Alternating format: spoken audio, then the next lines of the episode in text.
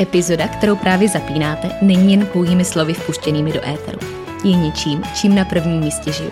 Jako člověk, i jako výživová specialistka.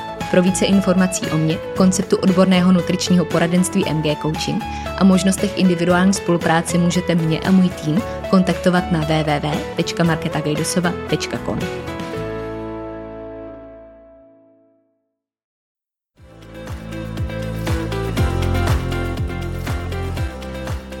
Ahoj, moje jméno je Markéta a následujících pár chvil prožijeme na vlně mých myšlenek, které bych s vámi dneska chtěla sdílet. Doufám, že poslední minuta dnešní epizody dozní s tím, že vám můj hlas ve vašich uších nabídl něco, co jste zrovna potřebovali slyšet, něco, co vás bude inspirovat na té vaší cestě, a nebo naopak něco, co vám pomůže k vlastnímu rozhodnutí. Stejně jako mě k rozhodnutí splnit si další sen a pustit se do nahrávání podcastu. tak jdeme na to.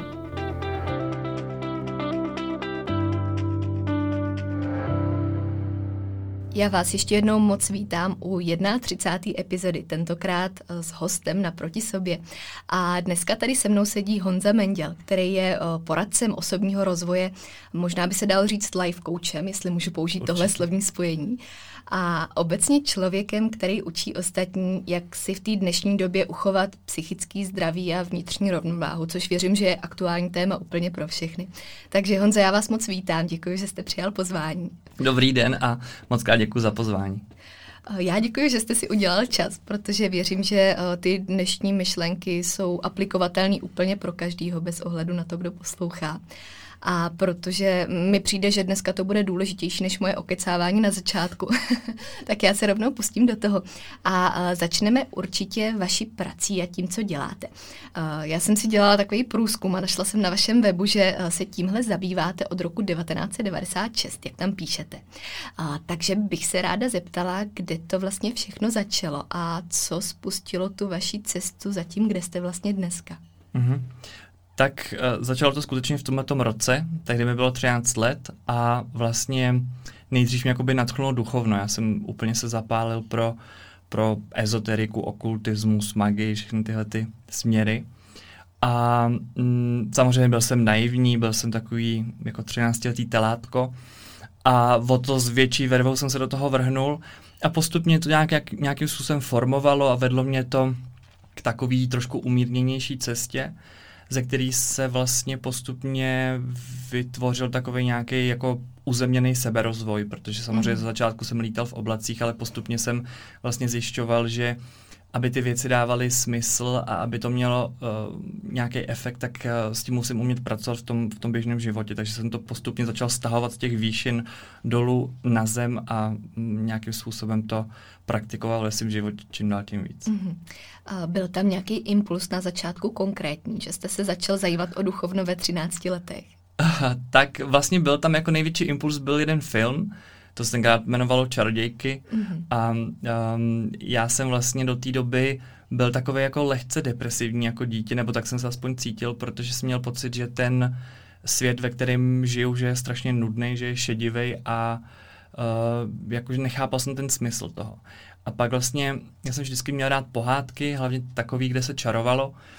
A mm, vlastně jako dítě jsem uvěřil v to, že kouzla a magie a všechny ty věci jsou jenom v pohádkách a že v realitě nic takového není, že ta mm-hmm. realita je opravdu jako šedivá, nudná, člověk umře a rozloží se někde v hlíně.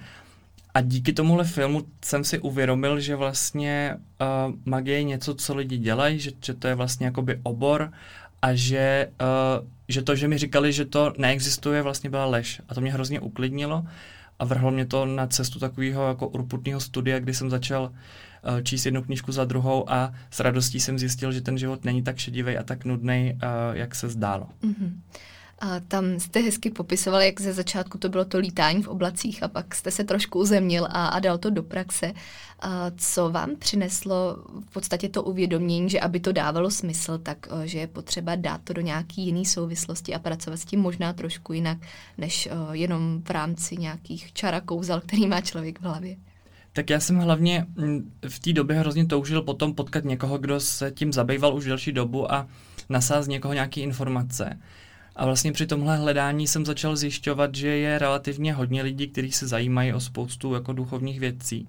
ale pak se vlastně ukázalo, že ty lidi jsou většinou strašně nepraktický, mm-hmm. že sice teoreticky vědí všechno a o víkendu doma v obejváku uh, jsou vlastně gurové, ale pak uh, v to pondělí vylezou do toho reálného světa, světa, tam jsou takový šedý myšky, většinou nešťastný a většinou ještě takový jako neúspěšný, mm-hmm.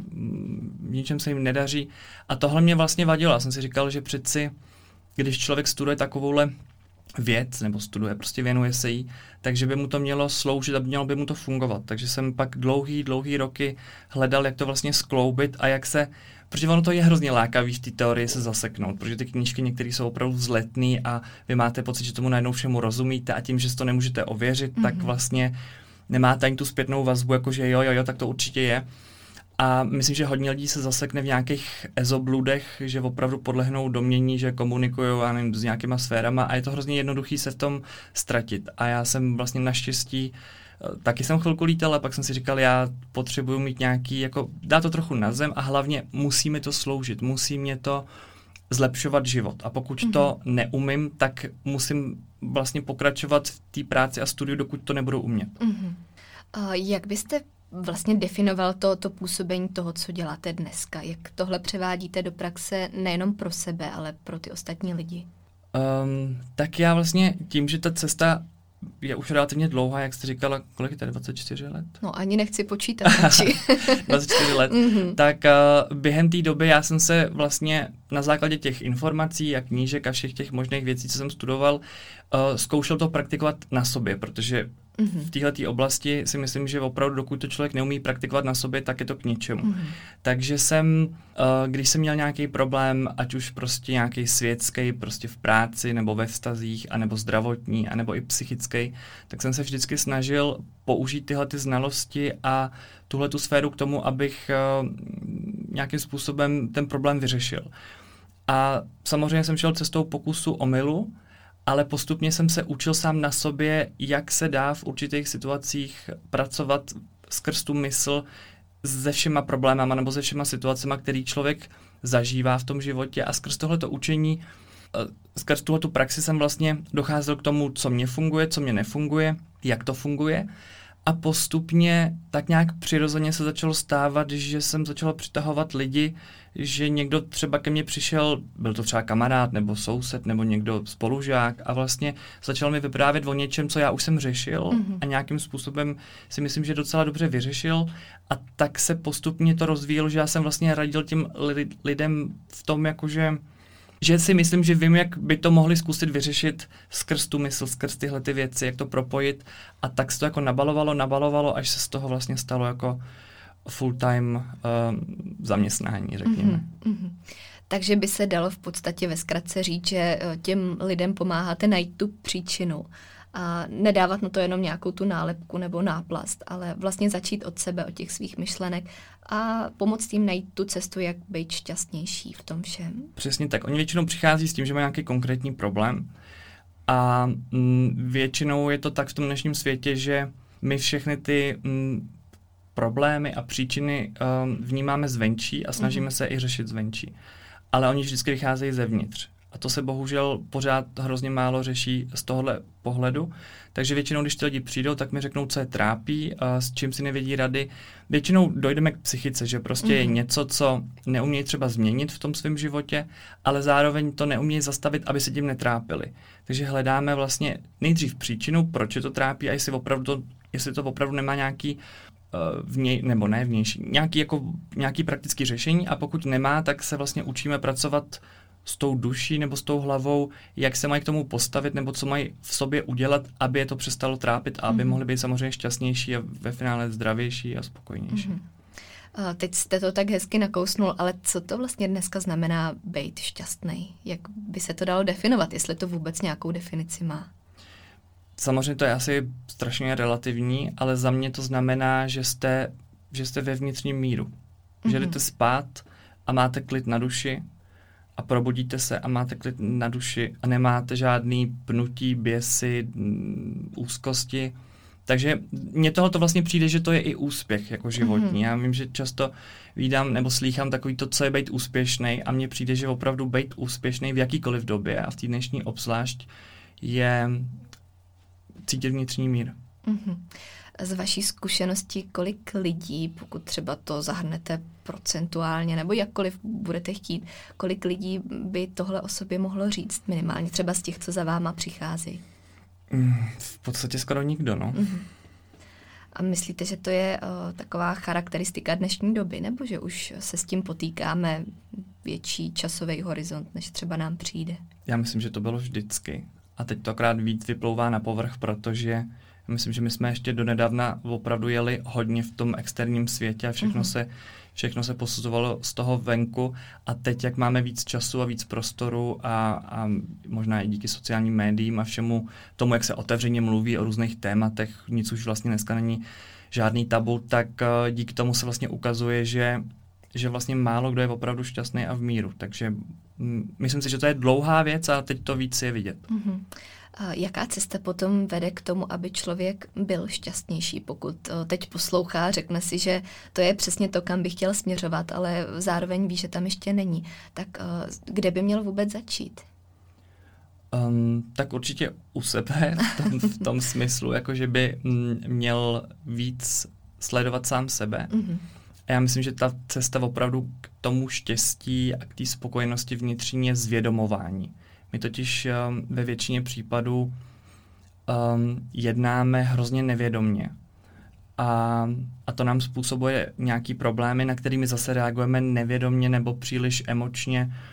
A vlastně není to jako o tom, že člověk, když uh, je šťastný a v míru, že má život zalitý sluncem a všechno je skvělý. Vlastně má úplně stejný život jako všichni ostatní.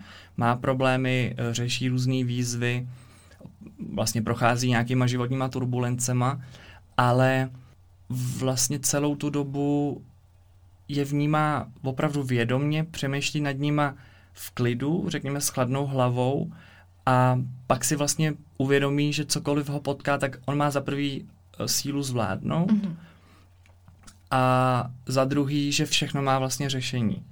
Ale já to řešení nevidím, pokud jedu v nějakém programu šíleným, a jsem opravdu tak hrozně zasekaný emocema a různýma nevyřešenýma křivdama a mm-hmm. věcma, že, že vůbec nemám kapacitu na to vidět ty věci objektivně. Mm-hmm. Kdybychom to zase schrnuli i z toho hlediska, s čím za váma lidi nejčastěji přicházejí, tak uh, jaký jsou ty problémy, které uh, vychrlejí v těch prvních minutách, než se dostanete, třeba, že to řešení je teda někde v nich. Tak uh, co, co jsou takové ty hlavní kategorie toho, co, co dneska externě řešíme? Tak um, z nějakého důvodu jako většina mých klientů řeší úzkosti. Mm-hmm to vlastně já jsem sám z toho překvapený, když vidím, jak hrozně velký procento lidí dneska trpí úzkostma. Ať už to má jako oficiálně diagnostikovaný, anebo je to jenom subjektivní pocit. Takže úzkosti jsou určitě na prvním místě a oni se potom samozřejmě přelejvají do všech oblastí životních a řekl bych, že na druhém místě jsou vztahy. Mm-hmm uh, ty úzkosti, které jste teď popisoval, zase, že buď jsou diagnostikovaný, nebo se nějakým způsobem tím životem prolejvají, uh, tak je to věc, kterou vnímáte dlouhodobě, nebo až třeba v posledních letech? To musím říct, že já osobně to vnímám až v posledních letech, mm-hmm. ale otázka je, jestli mm-hmm. to mhm. vnímám jenom proto, že se tomu víc věnuju a že jsem sám si vlastně prošel obdobím, kdy jsem uh, sám měl úzkosti a panické ataky a to mě upozornilo na to, že to vůbec vlastně existuje. Takže vnímám to určitě, že to je horší a horší, respektive, že toho je čím dál tím víc, ale je to, může to být mm-hmm. jako mhm. velmi subjektivní. A v čem si myslíte, že je ta příčina i tady u tohohle? Tak určitě se zvyšuje ten tlak mm-hmm. a stres ze všech stran. Jako to si myslím, že se na tom shodneme všichni, že uh, když se zamyslíte nad tím, jak jsme žili před 20-30 lety, tak uh, jako obecně ten tlak na nás byl mnohem menší. I, i ve škole, i v práci, vlastně všude. Dneska je hm, hrozně požadavků, hrozně věcí, všichni chtějí všechno stihnout, máme neuvěřitelné množství věcí na výběr, aktivity dovolený, tisíc hm, různých zábav, takže já si myslím, že ten tlak zvyšuje vlastně takovou tu, respektive, že ten, že ten stres tlačí na nás a rychlejš a hlasitějš vyplavávají ty věci, které jsme asi v sobě měli vždycky, mm-hmm. ale možná jsme si je zpracovali nějakým způsobem přirozeně, jsme si to ani nevšimli, nebo jsme si odpočinuli, ono, ono to přešlo, ale tím, jak je to dneska v tomhle vražedném tempu a mm, s těma nárokama tak si myslím, že to vyplavává a vybublává jako velmi rychle. Mm-hmm. Teď, jak jste to popisoval, tak mi tak přišlo do myšlenek, že je pravda, že ta dnešní doba je neuvěřitelně cílená na výkon, úplně ve všech ohledech. Jak byste tam pak doporučil najít takovou tu rovnováhu mezi tím, jak na ten výkon samozřejmě z jedné části pořád cílit, pokud se chce člověk někam posouvat a být efektivní jak v tom pracovním a osobním životě, tak samozřejmě i to, aby eh, se tím výkonem a tím tlakem na výkon nenechal úplně pohltit. A neměl pocit, že je jeho povinností dělat pořád víc, být lepší a eh, dostupnější nebo cokoliv, co si tam zrovna dosadíme tak já myslím, že je určitě hrozně důležitý znát sám sebe, protože většina těch lidí, kteří jedou přes čáru, uh, vůbec sami sebe neposlouchají a častokrát si ani neuvědomují, co jim dělá dobře a co ne, protože mm-hmm. jsou prostě odpojení od sebe. Takže když se člověk na sebe napojí, více vnímá a zase víc je vědomější a uvědomuje si, co ho trápí, co mu nedělá dobře, tak uh, s nás odhadne, že něco už je na něj mm, příliš a pak si myslím, že už uh, tam zafunguje takový zdravý půd sebezáchovy, že člověk uh, by měl mít na prvním místě tu vnitřní pohodu, mm-hmm. protože to je opravdu to nejcennější, co máme. Ono se říká, že nejcennější je zdraví, ale já si myslím, že ta vnitřní, že ten vnitřní mír je ještě cenější, protože je spoustu lidí na světě, kteří jsou naprosto zdraví a přesto jsou úplně v kýbli. Takže pak vlastně pro ně i to zdraví uh, není až tak podstatný, protože jsou, jsou v úzkostech, jsou v depresích, jsou nešťastní, třeba i sebevražední. Takže mít prostě tu prioritu uh, v tom, že já musím být v pohodě. A pokud vidím, že dělám něco už moc a že ta moje pohoda se rozpadá, že, to, že, ta vnitřní, že ztrácím tu vnitřní rovnováhu, mm. tak podle toho bych se měl řídit a prostě okamžitě zastavit, protože ve chvíli, kdy člověk není v pohodě vnitřně, psychicky, tak se to potom kaskádovitě začne hroutit úplně všude. Ve zdraví, eh, v práci, ve vztazích a vlastně, mm, čili v těch oblastech, kde se snažíme hodně jako něčeho dosáhnout, tak a tam to potom o to víc nefunguje. Čili mm-hmm. ta psychika si myslím, že je opravdu a měla by být na prvním místě. Mm-hmm. Uh, tady spousta lidí uh, často popisuje to, že mají pocit, že uh, vlastně je to takový ten výdobytek, který si úplně nemůžou dovolit být psychicky v pohodě a mít tu svoji vlastní vyrovnanost, rovnováhu, protože jako kdyby to byla až naše povinnost, že se musíme stresovat a pořád mm, od nás, aby byla potřeba dělat toho víc. Jak se s tím vlastně vyrovnat a jak přijmout tu myšlenku, že, že to tak není, že je to naopak a že fakt, ať už jsme kdokoliv, takže ta naše vlastní psychická pohoda je na prvním prvním místě, ať se děje cokoliv. Tak já myslím, že tady to je nepřenositelný, že člověk si to musí uvědomit mm-hmm. a buď si to uvědomí včas, a nebo ho to tělo zastaví. Mm-hmm. Protože většinou si to bohužel lidi uvědomí až ve chvíli, kdy mají nějakou nehodu nebo dostanou nějakou nemoc, anebo začnou mít psychické problémy. A pak si vlastně uvědomí, jak hrozně šli sami proti sobě, jak žili mm-hmm. nezdravě a, mm, a to je zastaví. Ale myslím si, že je lepší nad tím přemýšlet, všímat si už těch slabších signálů a změnit to ještě ve chvíli, než dojde k nějakému průšvihu. Mm-hmm. Tady teď jsme trošku zmínili ten stres, který jste taky popisovala, který s tím vším souvisí. Uh, dalo by se říct, že je to taková charakteristika té dnešní doby, že přece jenom je to schovaný za vším, uh, co, co třeba i lidi řeší v nějakém měřítku? Um, já bych řekl, že ne. Vlastně já si nespomínám, kdy naposledy přišel někdo ke mně a stěžoval si, že ho trápí stres. Mm-hmm. Vůbec. Vůbec. Vůbec. Mm-mm. Uh, takže byste to, to nepřipsal k jednomu z těch bodů, který jsou dneska hodně aktuální a který uh, nějakým způsobem ovlivňují tu, tu nerovnováhu, kterou tady řešíme. Mm, já myslím, že ne. Já myslím, že, že, ten, že to jádro toho problému spočívá v nás a v tom, mm-hmm. jak přistupujeme k těm věcem. A ten stres to jenom ukazuje, mm-hmm. ale určitě to nespůsobuje. Mm-hmm. Za mě aspoň. Jasně, jasně, mm, určitě. Uh, ono je to zase zajímavá perspektiva na to všechno, protože uh, je pravda, že když lidi popisují nějaký problémy, tak uh, třeba aspoň takhle pro mě to, to připisují tomu stresu, ale že uh, málo kdy sáhnou tam do těch vzdálenějších zákoutí, kde to všechno může vlastně začít. On je to takový vlastně příjemný alibismus, jo? Hmm. protože na stres se dneska dá svést úplně všechno. Já třeba slýchám od klientů, že já nevím, mají třeba nějakou vážný, vážnější chorobu anebo právě třeba ty úzkosti nebo panické ataky. A dokonce i lékaři jim často řeknou, no to víte, to je stresem. Mm-hmm. Jako prostě m, mm, asi máte hodně v práci stres, anebo doma, tak to je z toho ale z mojí zkušenosti to nikdy není z toho. To to jenom ukáže. Jo, ale je to taková ta asi jednoduchá nálepka, která se tomu dá dát. No a hlavně se tím zbavujeme té hmm. zodpovědnosti, hmm. protože já když řeknu, no já to nemůžu, protože já mám v práci stres, já mám stresující práci, takže já to mám z toho, tak tím vlastně od toho dávám ruce pryč. Jinými slovy říkám, já s tím nemůžu nic udělat, mm-hmm. protože není to v mý kompetenci. Mm-hmm. Teď, když vezmeme přímo ten příklad, který jste řekl, dejme tomu práce, která, který připíšeme, že je stresující a kdy máme pocit, že s tím nemůžeme něco udělat, tak co s tím můžeme udělat? A já myslím, že tu odpověď všichni známe, ale je dobrý říct si takhle nahlas. Určitě musíme změnit přístup k tomu. Mm-hmm. A ten náš vnitřní přístup k té práci, a nejenom k práci, k životu, k, k penězům, k sobě, ke vztahům, vlastně ke všemu. Protože když já změním přístup, když se ocitnu v situaci, ve které je mi nepříjemně a stresuje mě, tak jasně, jako úplně první věc, která nás napadne, je, tak já z té situace odejdu. Uh, což ale málo kdy je efektivní řešení, mm-hmm. protože většinou se ocitnu potom někdy později v nějaké jiné situaci, kde to bude stejný nebo ještě horší. Čili častokrát nás uh, k tomu ten život donutí tak, že se ocitneme v situaci, kde Eh, je to stresující a my z ní nemůžeme odejít. A pak je jediný řešení změnit ten přístup k ní tak, aby nás nestresoval, protože je to samozřejmě hrozně relativní, protože um, budete mít pět lidí ve stejné situaci a jeden bude vystresovaný, druhý bude úplně klidný, třetí mm-hmm. bude v, v, někde uprostřed, takže uh, je to o tom, jak na to reagujeme mm-hmm. a ne o tom, co se nám děje. Mm-hmm. Uh, teď to je taková abstraktní otázka, ale jak ten přístup teda změnit, pokud uh, cítíme třeba i na základě těch slov, co jste teď řekl, hmm. že uh, bychom s ním měli pracovat?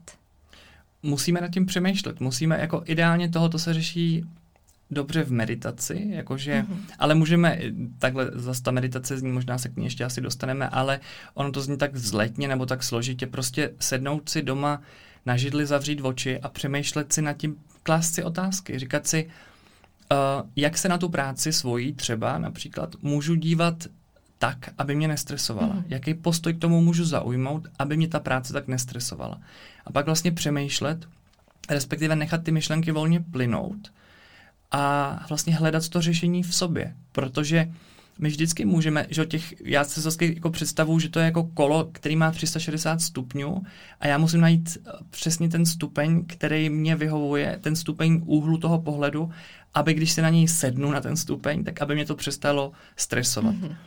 A ten stupeň tam vždycky je, jenom ho musíme najít a vyžaduje to práci ale hlavně naší vnitřní práci. A tam jsme líní. My chceme někam přijít a říct, prosím nás, dejte mi nějakou, nějaký prášek, hmm. který jako mi tam udělá klik v té hlavě a už to bude v pohodě. Hmm. A tady u tohohle musíme proaktivně začít hloubat sami v sobě a hledat to řešení a samozřejmě ne vždycky ho najdeme hned, takže to může chvilku trvat a bohužel na to většina lidí nemá nemá trpělivost. Mm-hmm. To bylo hrozně hezký přirovnání s tím kolem, to si myslím, že krásně ilustruje tu situaci. Ale je pravda, že ta práce, že uh, i, i když se tady bavíme o něčem jiném, tak ono je v závěru lehký uh, starat se o to zdraví v jiných aspektech a, a uvařit si to jídlo nebo zajít mm. do té posilovny. Ale uh, věnovat tuhle energii tam, kde vlastně není vidět na první pohled, což je možná to, co nás na tom uh, tak jako odrazuje nejvíc, protože máme pocit, že to nenese ten výsledek tak eh, že to není úplně jenom lusknutím prstu a že to musí začít od toho, že chceme. A přesně tak, není to vlastně mechanický, mm. jo, vlastně s tím jídlem a cvičením, přesně jak jste řekl, to je vlastně skvělý příklad. Tak tam je to takový, že někdo nám přesně řekne, co máme mm. jíst, jak máme cvičit, um, kolik hodin máme spát a tak dál a tak dál a my to prostě mechanicky uděláme. A ono to většinou jako nějak zafunguje. Hmm. Ale u té u vnitřní práce tam opravdu musíme, a tam jdeme vlastně někam, kam nejsme zvyklí chodit. My nejsme zvyklí pohybovat se ve svém vnitřním světě, my jsme zvyklí ho ignorovat. A je to paradoxní, že my v něm vlastně jsme celý čas a přesto se v něm hmm. vůbec nevyznáme a neumíme v něm hledat a pracovat. Takže je to z tohle pohledu trošku těžší a vyžaduje to opravdu iniciativu a trpělivost, ale je to práce, která se vyplatí ze všech nejvíc. Hmm. A taky asi je důležité říct, že bez téhle práce nebude efektivní ani pak ta venkovní. Přesně tak. A že, že to je absolutní základ, aby se na ní dali vystavit ty další příčky. Mm-hmm. Mm-hmm, určitě. Uh, teď uh, jste zmínil meditaci, která taky určitě byla předmětem mý otázky, uh, protože taky určitě mi spousta lidí dá za pravdu, že mají pocit, že meditovat prostě neumějí a že je to náročná disciplína, která se musí naučit a která vyžaduje, aby byl člověk pomalu někde několik let v jeskyni a naučil se potichu meditovat se svýma myšlenkama. Tak možná, kdybyste popsal, co to vlastně ta meditace je a jaký můžeme všichni aplikovat do svého života? Um, tak určitě na meditaci je spoustu teorií a spoustu úhlu pohledu zase, takže mm, já tady budu prezentovat čistě svůj um, osobní úhel, ke kterému jsem došel. Um, já se často setkávám s tím, že lidi říkají, že neumí meditovat, že to je těžký a že a že vlastně proto nemeditují, protože to nezvládnou. Mm. Ale meditace je něco, co zvládneme všichni. To je úplně stejný jako chodit, dechat nebo plavat. Prostě to je věc, která je nám přirozená, akorát jsme si kolem ní vystavili takový zámek něčeho vznešeného a opravdu náročného, ale pro mě m, už po těch letech je, je meditace to, že prostě já zavřu oči a jsem sám ze sebou ve své hlavě. A pak je tisíc věcí, které tam můžu dělat, ale už to, že sedím se zavřenýma očima a vnímám svoje myšlenky, uh, přemýšlím si nebo je nechám volně plynout, uh, už je meditace. Mm-hmm. A tohle my neděláme. Prostě my jsme, my jsme zvyklí buď mluvit, anebo v, nějakým způsobem vnímat, jako být pasivní a přijímat rá, rádio, televizi, hudbu, já nevím co. Nebo si číst třeba. A pak jdeme spát ale při té meditaci vlastně já vypnu všechny tyhle ty vnější mm, impulzy, tím, že zavřu oči, tak opravdu ty smysly jako hodně utiším a pak vlastně si všímám, jednoduše si všímám, nad čím přemýšlím, mm-hmm. co mhm. se mi honí hlavu a taky co cítím. A nejdřív v té první fázi se v tom snažím vyznat, vlastně kdo vlastně jsem a, a co prožívám. A ono to zní jako jednoduše a spoustu lidí si řekne, no tak to já přece vím, jako kdo jsem a co prožívám a, a na co myslím. Ale, ale pravda je taková, že lidi to nevědí, protože se k tomu prostě ani se nezastaví za ten den mm-hmm. a mhm. spánek se nepočítá. Takže, takže už tohleto je vlastně hrozně mm, takový benefitující, protože já si začnu uvědomovat, uh, co mě trápí, co bych chtěl, co bych nechtěl, nad čím přemýšlím a, a zase s těma emocema, co cítím. A když už si uvědomuji, jak to vevnitř je, tak přichází druhý krok, že já s tím můžu něco dělat. Mm-hmm. Zase z toho vnitřku. Mm-hmm. Uh, tohle je hrozně zajímavá myšlenka, že samozřejmě trávíme ten čas pořád sami se sebou a s tím svým vnitřním prostředím, ale že ho, ho neposloucháme nebo že vlastně neumíme být sami se sebou, protože je pravda, že, že se celý den nezastavíme a že, že fakt jako prostor na ty myšlenky není. Uh, Setkáváte se i s tím, že je to pro někoho až v podstatě tak jako děsivý, když si uvědomí, že by měl trávit ten čas sám se sebou a že mu řeknete, aby teď uh, tady půl hodiny jenom byl, byl se sebou a vlastně nedělal nic jiného? To je přesně, to je výborná otázka. Já si myslím, že to je přesně to, proč se lidi bojí meditovat, protože je to děsivý. Mm-hmm. Protože uh, zase je to o tom zvědomování. Protože já, když si sednu v tichosti, sám ze sebou, v pokoji a zavřu oči, tak všechno to, co nechci vnímat, co si nechci připouštět, co chci zapomenout, co chci vystrnadit z té hlavy, tak na mě okamžitě začne útočit. Um, a většinou je to tak, že, že ta hlava je moudrá v tom, že já když ji právě jako utiším, respektive já se utiším a zavřu oči, tak mi přicházejí ty věci přesně v té posloupnosti, v jaký bych je měl řešit. Takže mm-hmm. to nejurgentnější se mi tam ukáže nejdřív. Ale tím, jak my žijeme nevědomně a nechceme se věnovat těm věcem, které jsou nám nepříjemné a které nevíme, jak řešit, tak to vlastně odsouváme. A v té tichosti to na nás přichází. Takže vemte si, pro spoustu lidí by opravdu bylo jako za trest, kdybyste je zavřeli do místnosti, vzali jim jejich telefon a nechali tam v tichu. Tak opravdu jako za 20 minut začnou šílet, některý už za dvě minuty. Mm. Protože vlastně nevydrží sami ze sebou, nevydrží s těma svýma myšlenkama, protože tam je takových věcí nakupených a nespracovaných, že ta hlava si řekne, jupí, teď konečně můžu, teď je ten prostor mu to říct, aby se tomu věnoval. Takže z tohohle důvodu je to děsivý. Ale není to tak hrozně, jak to vypadá, protože když to člověk dělá pravidelně, mm-hmm. tak jasně. Já to vždycky říkám, mně to přijde jako taková metafora jako ze sklepem. Když máte prostě sklep, kam 20 let jste jako nepáchla a najednou prostě se rozhodnete, že ten sklep vyklidíte, tak je jasný, že ten začátek mm-hmm. bude prostě eh, nepříjemný. Že otevřete ty dveře a vyvalí se smrad a vlhkost a plíseň a já nevím co. A vy musíte se tím vlastně jakoby prodrat a rozsvítit tam vyči- a po, vlastně pomaličku to začít jako vyčišťovat a dělat tam nějaký pořádek a postupně z toho sklepa může být třeba nějaký krásný útulný prostor, ale mm-hmm. bude to vyžadovat čas a práci. Mm-hmm. To je krásný přirovnání. A já si myslím, že uh, i, i s těma myšlenkama, pro mě to bylo třeba průlomový, zjistit, že to není o tom uh, být schopná 30 minut sedět bez jediné myšlenky, která by tam přišla, což bylo to, co většině lidem asi brání v tom, aby meditovali, nebo že tam mají tu představu, ale že naopak to je o tom připustit ty myšlenky a, a nechat je tam proudit, protože uh, je to právě něco z toho sklepat, co chce, aby to bylo řešený, nebo s čím se má zacházet. Přesně tak, je to mm, vlastně, lidi mají pořád pocit, že při té meditaci to musí řídit oni, ale já mám takovou mm-hmm. zkušenost, že můj úkol je si sednout a dát té hlavě ten prostor a pak ona už mi ukáže, co je potřeba řešit. Řekne mi, co mě trápí a vlastně mě postupně navede. Jasně, v určitých chvílích to musím trochu korigovat, musím to nějakým způsobem supervizovat, ale nemusíme mít plán, protože a ta hlava mi jde vlastně naproti, nebo ta duše mi jde naproti a co si taky myslím, že si hodně lidí neuvědomuje, je to, že my máme v sobě ohromnou moudrost. Mm-hmm. Neuvěřitelnou moudrost, řekněme, že to je moudrost naší duše, která z mýho pohledu je zkušená, má za sebou spoustu, spoustu životu. A my právě během té meditace máme přístup k této moudrosti a ta moudrost um, nám opravdu může ze vším pomoct a ze vším mm-hmm. i poradit, ale musíme, musíme jí dát ten prostor. Takže byste vyvrátil myšlenku, že eh, to, že někdo meditovat neumí, že, že to není reálný. ne, to je úplně nesmysl. Všichni, všichni to umíme a hlavně bychom to všichni měli dělat, protože mm, nic nenahradí tu meditaci. Nic. Jako lidi často říkají, no já medituju ve vaně, nebo já medituju při běhu, nebo na mhm. kole. Jasně, je to skvělá relaxace, je to fajn mít takovou nějakou aktivitu, ale nic nenahradí to, když si sednu uklidním se, zavřu oči a jsem sám se sebou v té svojí hlavě. Mm-hmm. Kdybyste měl dát nějaké rady vyloženě do začátku, protože přece jenom ta praktická stránka a to, abychom všichni začali, je asi nejdůležitější, tak jak byste doporučil začít, co se týče mm, nějakého setupu, ale klidně třeba i dílky, hudba bez hudby, cokoliv z téhle škatulky, jak to vlastně všechno udělat? Tak úplně to nejdůležitější začít hned. jako vždycky. jako vždycky.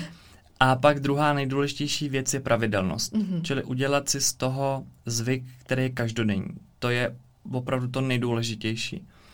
A pak je úplně jedno, jestli máme pocit, že ta meditace je dobrá, že nám to jde nebo nejde, protože ono to časem všechno poddá, ono to všechno vytříbí a vyjasní, ale musím tomu dát ten čas a prostor. Čili každý den si sednout a zkusit to. Uh, takže to je to nejdůležitější. A co se týče času, určitě je dobrý dělat to ráno, mm-hmm. protože ráno máme, uh, zaprý jsme vyspalí, takže neusínáme, jsme takový svěží a hlavně ty rána si řídíme sami. Já když si prostě přistanu o půl hodiny, tak tu půl hodinu mi nikdo nevezme většinou, protože se to musím tak, když to správně naplánuju, tak ráno um, máme všichni ten čas a prostor před tou prací nebo před snídaní nebo před sprchou ale večery jsou hrozně nejistý v tom, že uh, já, a já sám jsem jako si dřív taky zkoušel říkat, jo, tak dneska mě se nechce vstávat, tak se zamedituju večer. Ale večer vám někdo zavolá, hmm. nebo vám do toho něco přijde, anebo ty večery prostě skoro nikdy neovládáme, obzvlášť v dnešní době takový kontaktní a mhm. sociální. Mm-hmm. Ale to ráno nikdo vám nezavolá v 7 ráno, aby vám řekl, pojď se mnou na kafe. Takže to ráno je jistější. Co se týče dílky, tak si myslím, že je určitě dobrý začít asi radši míň, aby to člověka nepřehltilo, takže klidně, kdyby to bylo pět minut, deset minut, tak to stačí za začátku. A hlavně tam je to, že jakmile člověk začne a opravdu to udrží aspoň 14 dní, um, tak vlastně zjistí, jak mu to hrozně pomáhá. Hmm. Jak je mu potom dobře a co všechno mu to přináší a pak už se nemusí nutit. A pak vlastně už ho to žene samotného a i samotného žene to k tomu, že to chce prodlužovat, protože lidi mají z začátku pocit, že ty o 20 minut to je šílený. Já občas dělám semináře ještě s kolegou, děláme jedna meditace a tam třeba říkám, tak ta meditace bude na 10 minut a teď ty lidi mají úplnou hruzu v očích, jako co budou těch 10 minut dělat. A já ji většinou, my většinou přetáhneme tu meditaci, že je třeba 15-16 minutová a oni potom otevřou oči a řeknou, já jsem měl pocit, že to trvalo 3 minuty. Mm-hmm. Takže ono je to hrozně relativní, ale ze své zkušenosti můžu říct, že člověk pak um, když už to není povinnost, když už je to něco, co vlastně dělám, protože vím, že mi to něco přináší, tak pak touží potom, aby tu meditaci mohl mít delší a delší a delší a ve finále si třeba užívá nejvíc ty víkendové meditace, kde vás, ten, kde vás netlačí ten čas, že musíte do práce. Takže začít málo, každý den a pak už si to vlastně, pak už to bude mít svůj vlastní průběh a, a navede vás to přesně k tomu, co potřebujete. Mm-hmm. A po jaký době myslíte, že obecně lidi začínají vnímat ty, ty pozitivní benefity? Já myslím, že za pár dní, mm-hmm. že to je třeba za týden, za 14 dní. Mm-hmm. Možná i dřív někdy. Bylo hrozně hezký, jak jste popisoval e, taky souvislost s tím, o čem já tady mluvím ve většině dílů. to, že je důležitý začít, pak tam najít tu konzistenci a vytvořit si z toho ten návyk, který vlastně není potřeba měnit, protože mi to vyhovuje a je to nějakou součástí toho, kým člověk je a co mu dělá ten život příjemnější. Takže jsem ráda, že jste objasnil, že to není žádná věda, kterou by bylo potřeba studovat a několik let se na ní připravovat na tu první meditaci, ale že můžeme začít vlastně všichni a hned. Musíme v podstatě. Musíme. a ještě bych chtěla říct možná jednu věc. Um, ona tím, že ta duše nebo ta mysl nás vlastně vždycky upozorňuje na to nejpodstatnější, tak my někdy třeba jdeme do té meditace s tím, že chceme řešit něco, jako že tam jdu vyloženě s konkrétním záměrem, že třeba chci být klidnější, takže si mm-hmm. tam budu odříkávat afirmace na to, jak jsem klidný, nebo si budu prostě něco třeba plánovat a začnu tu meditaci s tím a tím konkrétním záměrem a najednou prostě během pár sekund se mi tam začne drát nějaká myšlenka třeba na práci. A teď já ji odháním a říkám, běž pryč, já tady řeším to, abych byl klidný. A teď ta práce tam pořád leze a leze a leze. A s čím se setkávám často je, že lidi říkají, já jsem tu, já jsem tu meditaci musel přerušit, protože já jsem pořád myslel na práci. Ale ta myšlenka na práci tam nepřišla náhodou. Ona tam přišla z toho důvodu, že ta hlava vyhodnotila, a většinou hmm. ta hlava se v tomhle nemílí, že teď v té práci je něco, co mě tak ruší, tak mě to drtí vnitřně. A třeba to ani ne, jako nepřipouštím nebo neuvědomuju, že vlastně ty myšlenky se mě snaží na to upozornit a já když se jim nebráním a následuju je, tak vlastně dojdu k tomu, že tam je opravdu něco, co je potřeba řešit a když to začnu řešit, třeba i během té meditace, mm-hmm. tak uh, uh, jsem po té meditaci mnohem šťastnější, protože jsem najednou vyřešil nějaký problém, o kterém jsem před meditací ani nevěděl nebo si neuvědomoval, mm-hmm. že ho mhm. mám. Čili je dobrý opravdu nechat se vést a řídit a když ty myšlenky jsou neodbitný a urputný, tak je, je následovat, protože oni nás většinou dovedou k tomu, co je opravdový problém a co nás tu chvíli nejvíc trápí. My to vyřešíme a je nám líp. Mm-hmm. Ono to zní tak jednoduše, když to popí, ale ono asi i je v závěru. Eh, teď jste zmínil afirmace, k tomu bychom možná tak ještě mohli vysvětlit, co to vlastně je, k čemu nám to slouží. A eh, jestli to třeba do té meditace zahrnout cíleně, a nebo si k tomu taky až dojít postupem času. Tak afirmace jsou tvrzení, um, jsou to vlastně nějaké jakoby pozitivní tvrzení, kterými uh, říkáme, protože chceme, aby se staly pravdou. Mm. A určitě bych je zahrnul do meditace okamžitě, automaticky. Vlastně já, když si zamyslím nad svýma meditacemi, já medituji každý den hodinu, každý ráno.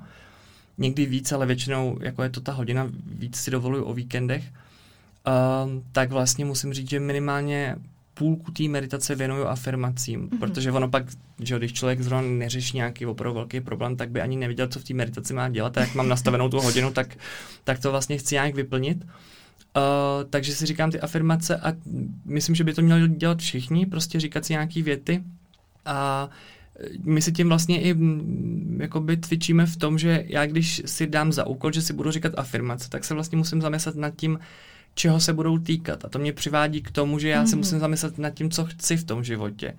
A nebo co chci změnit. Takže ono je to i takový jako sebepoznávací, že sice za začátku to možná zní mechanické, jako tak teď si budu říkat nějaké afirmace, ale ve finále mě to dovede zase k tomu, že si víc uvědomím, co chci, co nechci a kam chci jít a co chci změnit. A myslím si, že je hrozně důležitý tady zdůraznit, že opravdu ty afirmace můžou být v jakýmkoliv tvaru a v mhm. jakýmkoliv čase. Jo, tady vládne opravdu strašně silná víra nebo přesvědčení, který všichni opakují jeden za druhým, že mm, afirmace musí zásadně být v přítomném čase a nesmí tam být žádný záporný tvar a nesmí tam být já chci a já jsem tomuhle taky dlouho věřil, vlastně mě to hrozně omezovalo, protože jsem se bál potom už něco jako říkat v té hlavě, protože jsem měl strach, že ten vesmír nebo Bůh nebo podvědomí mě špatně pochopí a, mm-hmm. a dají mi opak, a nebo to bude úplně špatně.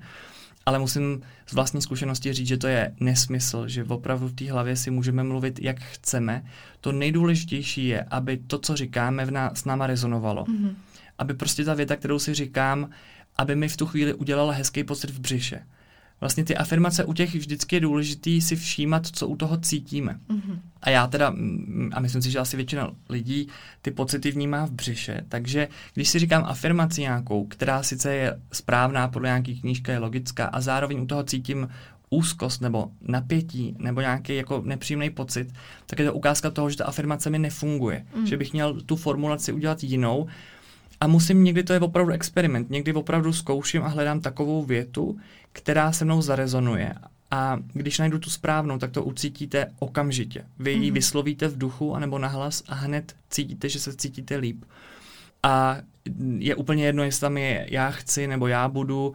Eh, častokrát když člověk, já nevím, já dám příklad, člověk je třeba mm, je bez peněz a bez práce a je samozřejmě ve stresu z toho, co bude, z čeho zaplatí nájem a a cítí úzkost. A ta úzkost je naprosto oprávněná a teď si chce najít nějakou afirmaci, která ho uklidní. Tak si prostě sedne a podle nějaký příručky, příručky začne říkat, uh, mám skvělou práci, mám spoustu peněz, mám skvělou práci, mám spoustu peněz. No a samozřejmě za tři minuty zjistí, že je mu ještě hůř, mm-hmm. protože tomu nevěří, ví, že to tak není, ten rozum se tomu brání a ten člověk s tím flákne, anebo bude teda hodně urputný a bude to říkat dál a dál, ale vlastně pak s tím stejně nakonec flákne, protože mu to bude nepříjemný.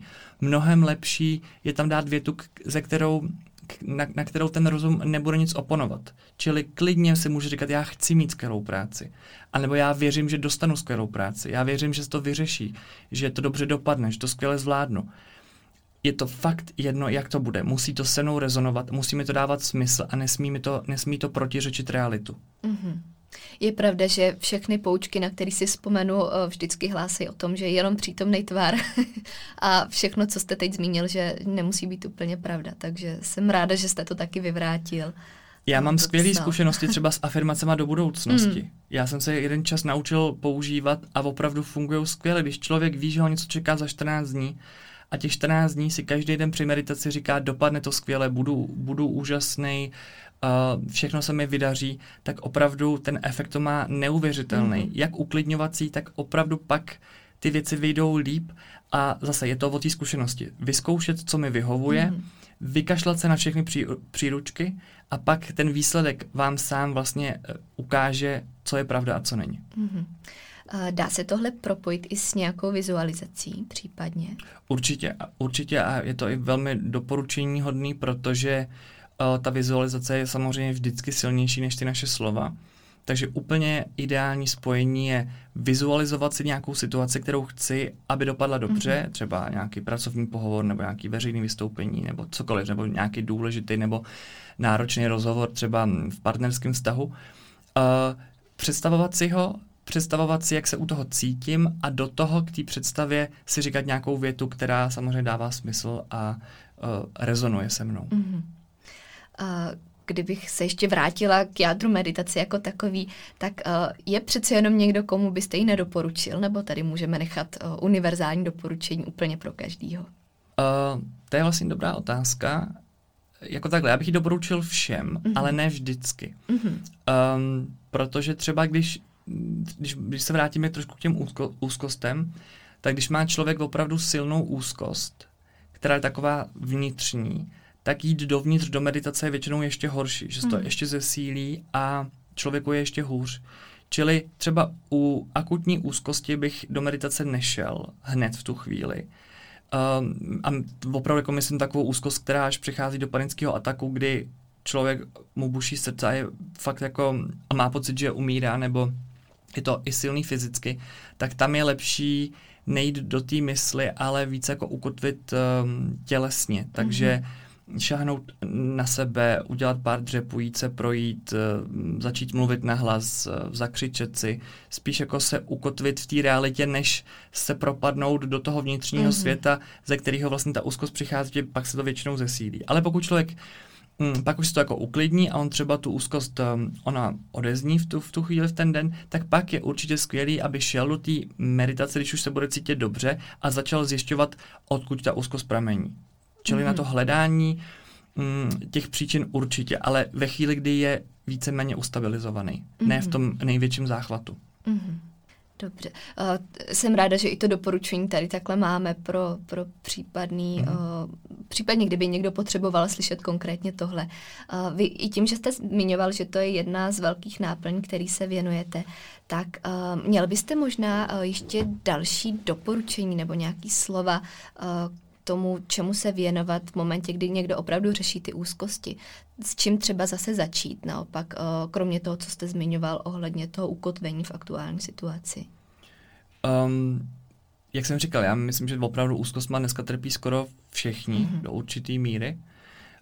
Um, a tam je důležité přistupovat k tomu rozumně a mm, já bych řekl, když už ta úzkost udeří a je opravdu v tu chvíli probíhá a je velmi silná, tak nemá cenu dělat nic, protože co většinou lidi dělají, že se jí strašně brání, mm-hmm. protože je samozřejmě nesnesitelná a hrozně nepříjemná.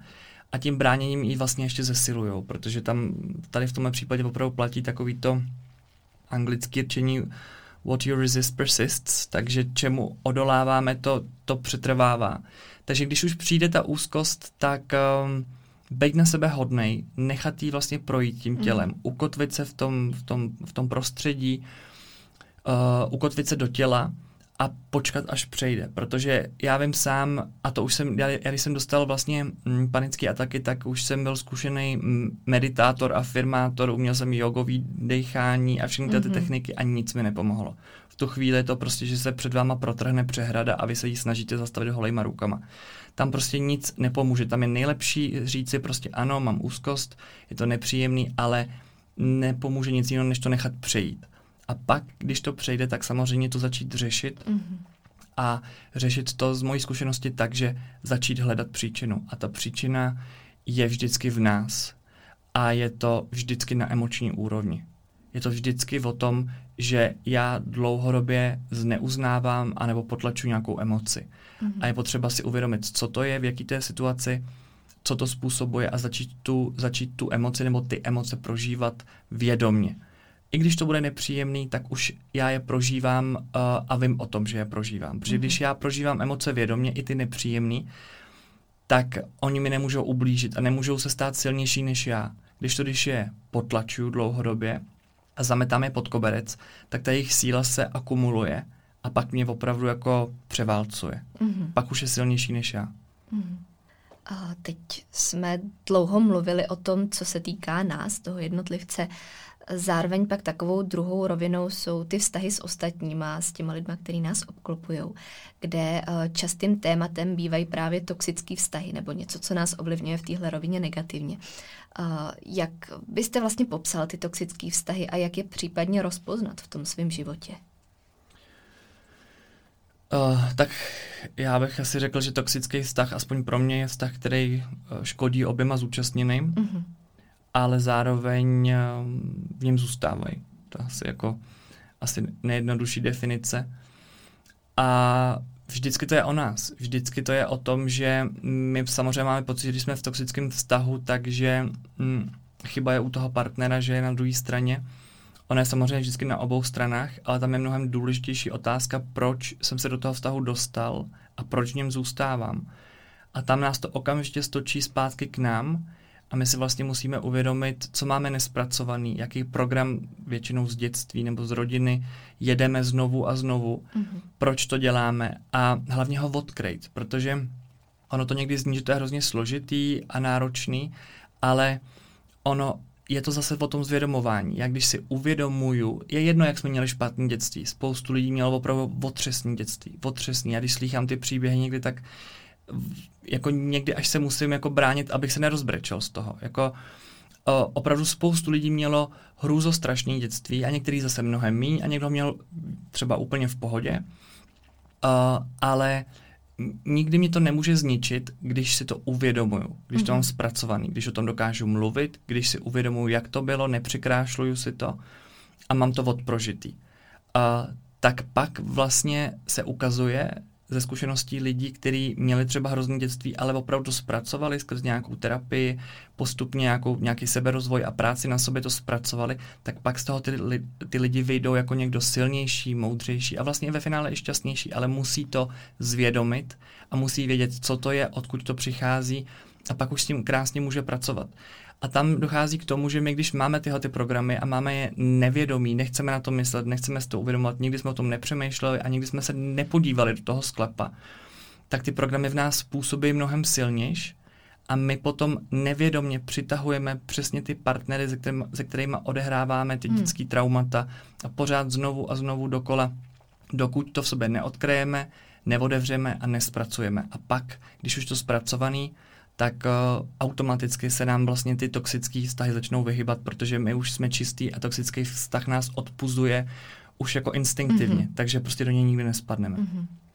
To byla právě jedna z otázek, kterou jsem měla na jazyku. Proč vlastně máme tendenci v nich se trvávat, ale vy jste na to obratem hned odpověděl, že to je uh, taky nějakou ještě nespracovanou položkou, kterou tam pravděpodobně máme. A většinou je to z dětství a většinou je to o tom, že, že uh, já když mám něco nějakou věc z dětství, která je nespracovaná, většinou se to týká nějakého rodiče, tak, eh, tak samozřejmě mm, v dětství, i když to bylo třeba hrozné to dětství, tak přece jenom člověk doma je v bezpečí. Hmm. Takže on, i když měl šílenýho tátu nebo šílenou mámu, nebo tam byly nějaké okolnosti opravdu brutální, tak pořád se to váže k tomu času, kdy byl dítě a kdy byl doma a byl v bezpečí. A pak tenhle ten člověk, který si to neuvědomuje, má v sobě ten program, tak hledá to bezpečí znovu a právě tím, že to bezpečí má spojený s nějakou šíleností, tak instinktivně vyhledává takový domov, který mu bude připomínat hmm. ten jeho.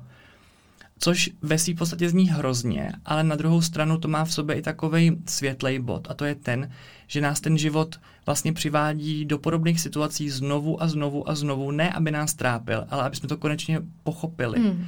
odevřeli, rozklíčovali a uzdravili. A jak to uděláme, tak jsme šťastnější, zdravější a ty vztahy prostě mm, už takovýhle přitahovat nikdy nebudeme. Mm, to je taky silná myšlenka.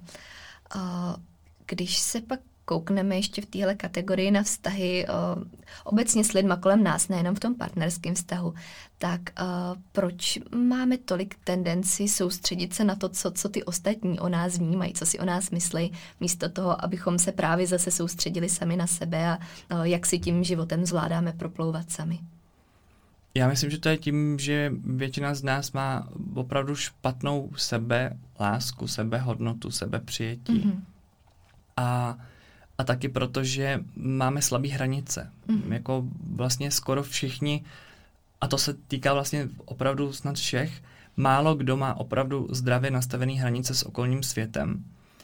A ono to spolu souvisí. Když mám dobře nastavené hranice, tak um, se dokážu za sebe ozvat, dokážu říct ne, dokážu být asertivní a tím pádem um, vlastně se nedostávám v těch stazích do takových problémů, uh, protože se to vyřeší hned. Když to, když, když já tu hranici nemám, tak začnu dělat věci, které nechci dělat a mm, začnu vlastně přecházet do toho, že tomu druhému to jako vnitřně jako vyčítám, nebo mám mm-hmm. za zlý, že něco měl pochopit a nepochopil to a, a tak dále, a tak dále. A nabaluje se to a Teď se přiznám, že jsem zapomněl tu vaši otázku. Proč uh, se tolik soustředíme právě na to, co si o nás myslí ostatní? Jo, a pak, a pak vlastně tím, jako, tím, že nemáme tu hranici a nikdo nás, ta hranice nás mhm. nechrání, mm-hmm. tak se cítíme strašně zranitelný. A když se cítíme zranitelný, tak uh, vlastně potřebujeme se cítit bezpečně mm. a mhm. máme pocit, že bezpečí najdeme jenom ve chvíli, kdy jsme v prostředí, kde, kde nás mají všichni rádi a všichni nás přijímají takový, jaký jsme. I když my sami to vlastně úplně neumíme. A pak, když tomu tak náhodou není a někdo nám ukáže třeba, že je s něčím nespokojený, nebo jsme ho zklamali, nebo naštvali, tak nás to opravdu zasáhne hluboko a pak většinou reagujeme dětinsky a m, mm, příliš emočně. Ale kdyby jsme, ty, kdyby jsme tu hranici měli, měli bychom to zdravý sebevědomí a měli bychom tu zdravou hranici kolem sebe, tak, um, tak nám začne být jedno, co si ty ostatní lidi myslí. A spoustukrát si lidi myslí, že to je jako sobecký, nebo že to je asociální, jako když je mi jedno, co si kdo myslí, ale já jsem přesvědčený a teď ta praxe mi to vlastně ukazuje znovu a znovu a znovu, že pokud opravdu člověk má zdravě nastavené hranice a má zdravý sebevědomí, tak je mu do strašně velké míry jedno, co si o něm ostatní mm-hmm. myslí. Aniž by to z něj udělalo asociála. Není to o tom, že vy, když na mě budete naštvaná, tak já si to neuvědomuju, anebo se nad tím nezamyslím. To samozřejmě dělá ten člověk, který má tu hranici, mm-hmm. že se nad tím zamyslí a řekne si, udělal jsem opravdu chybu, když ji udělal, tak ji uzná. Ale je to o tom, že to se mnou necloumá ale když tu hranici nemám, o kterou by se to zastavilo, ten třeba váš hněv nebo vaše výčitka, tak to se mnou začne cloumat. A jak má to se mnou cloumá, tak přestávám jednat racionálně a už se rozjíždějí takový ty, ty šílenosti, které známe z těch vztahů. Mm-hmm. A tady samozřejmě otázka, která se nabízí, je, jak si ty hranice nastavit, ale předpokládám, že odpověď uh, bude zase poznáním uh, toho, těch svých potřeb, vlastně toho, co máme v sobě, nebo je tam ještě něco dalšího? Um, já bych řekl, možná to bude takový trošku překvapivý, ale já mám takovou zkušenost, která se mi teď opravdu dopotvrdila do tisící procent a to je to, že ze zdravou hranicí hrozně souvisí náš hněv. Mm-hmm. Že když máme dobrý uh, vztah se svým hněvem, když, když umíme přijímat svůj hněv a umíme s ním, umíme ho prožívat, tak, aby jsme neublížili ani sobě, ani druhýmu, tak ty um, zdraví hranice a zdravý sebevědomí a zdravá sebehodnota jsou automatické výsledky. Protože já se častokrát setkávám s tím, že jsou různý kurzy a knížky a návody, jak, jak se mít rád a jak mít sebevědomí a jak si nastavit hranice. Ale vlastně už dneska musím říct, že my to nemusíme budovat, my tu hranici nemusíme budovat. My máme v sobě, toto jsou věci, které jsou v nás už zakódované. My jim v tom jenom nesmíme bránit. A když já, samozřejmě všechny emoce je důležité v sobě mm, přijímat a žádnou si nezakazovat, ale u toho hněvu je to nejčastější problém, že tam máme největší tendenci ho potlačovat. Ale když člověk nepotlačuje svůj hněv a přijímá ho, a samozřejmě musí korigovat ten jeho výstup, ale dovoluje si ho cítit, mm-hmm. tak ten hněv automaticky, aniž by se musel ono to snažit, mu udělá tu hranici a tím pádem on je mnohem zdravější, asertivnější a nejenom, ale vlastně zůstává jako dál třeba hodným člověkem a, a obětavým, ale je to takový vědomý zase. A pak, když na ně někdo zautočí, tak ten hněv ho vlastně, ten jeho vlastní hněv ho před tím útokem ochrání a ten útok toho druhého odrazí. Což vůbec nemusí znamenat, že ten eh, člověk, který, na kterého je zautočený, že musí začít křičet nebo mlátit nebo dělat nějaký tyhle ty agresivní projevy.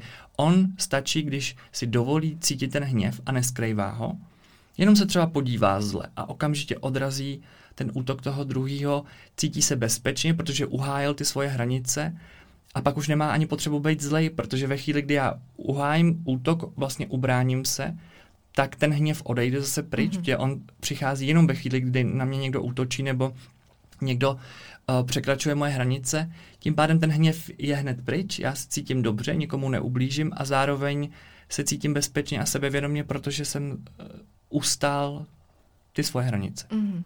Takže jedna ze strategií, jak si je začít správně nastavovat, je naučit se pracovat s tím ano, hněvem. určitě. Mm-hmm. Myslím, že to je opravdu alfa a omega, že nějaký mechanický a teoretický návody mm. na tom, jak mít hranice, jsou úplně k ničemu a jsou zase tlačený tou myslí. Mm. Jsou, radši, jsou tlačený tou mentální rovinou. My máme hrozný sklon v těle těch psychověcech a ezověcech všechno tlačit tou mentální sférou. Jakože já to chápu, já, to, já tomu rozumím, takže tam ty myšlenky takhle se jako vysvětlím, ale my do toho musíme zapojit ty hmm. emoce. A ty emoce, když do toho zapojíme, tak už nemusíme mít žádný návody. Ta emoce to udělá za mě, protože emoce jsou strašně moudrý. Uh, vlastně my je máme od zvířecích dob, takže mm, opravdu prošly jako ohromným vývojem, ohromnou evolucí a jsou neuvěřitelně moudrý a vědějí přesně v každé chvíli, co mají dělat a jak mají reagovat, aby nás ochránili a aby jsme zůstali zdraví. Čili jenom jim naslouchat a samozřejmě naučit se s nimi pracovat tak, aby jsme je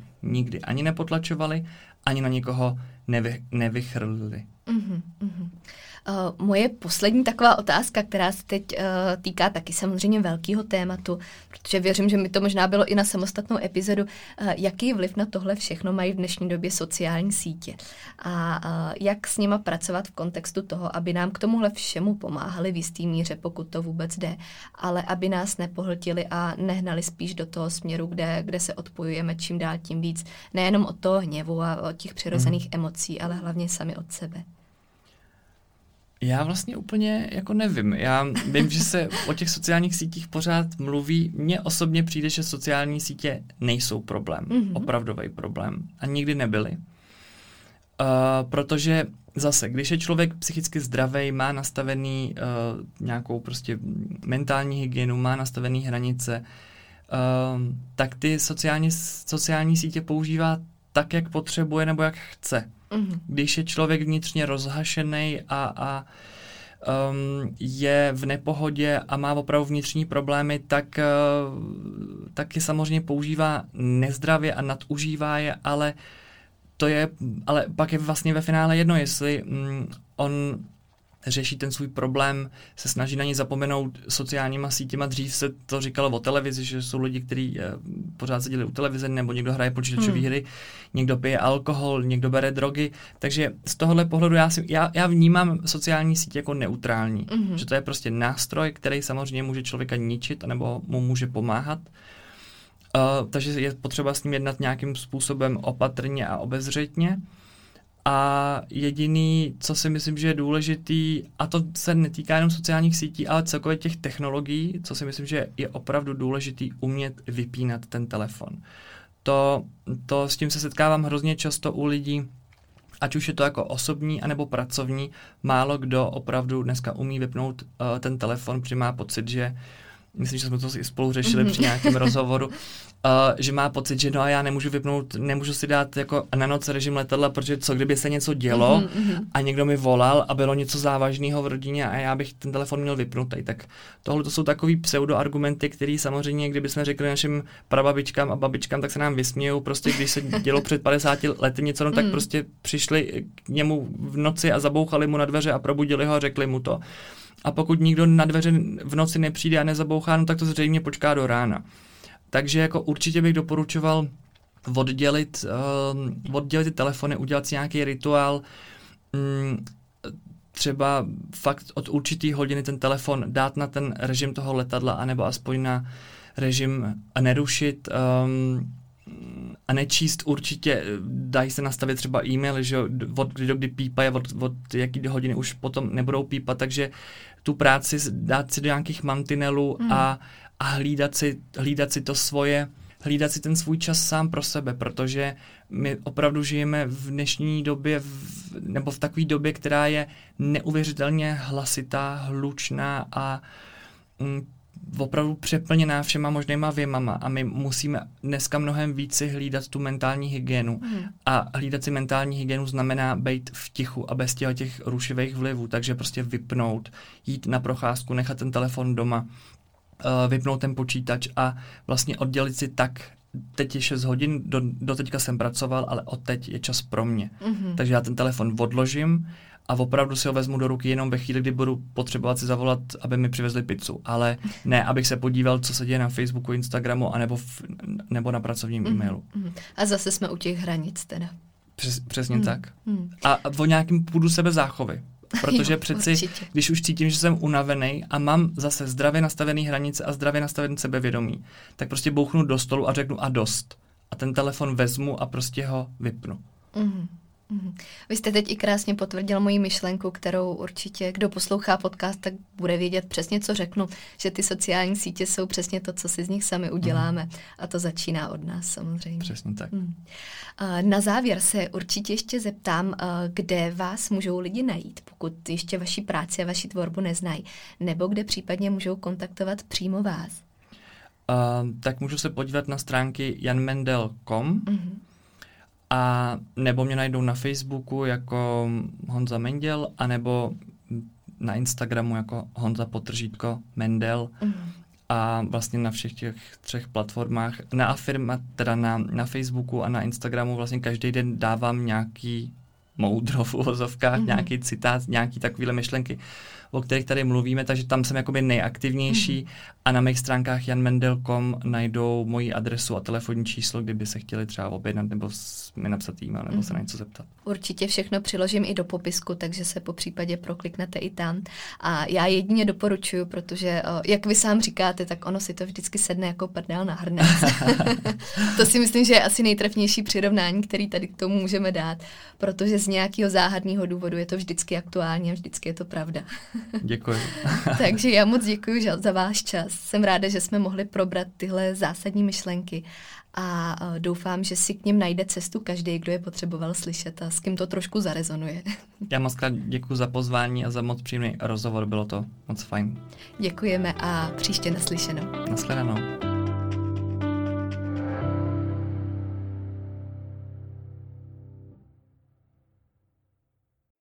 Epizoda, kterou jste právě doposlouchali, v sobě skrývala klíčové myšlenky, které prokládám nejen do svého života, ale také do své práce. Ta představuje ucelený přístup, po kterém bych na začátku své cesty v roli klienta sama pátrala a který mi tenkrát ve světě výživy chyběl. Pro více informací znovu odkážu na svůj web www.marketagajdosova.com nebo na ostatní sociální sítě, které najdete v popisku podcastu.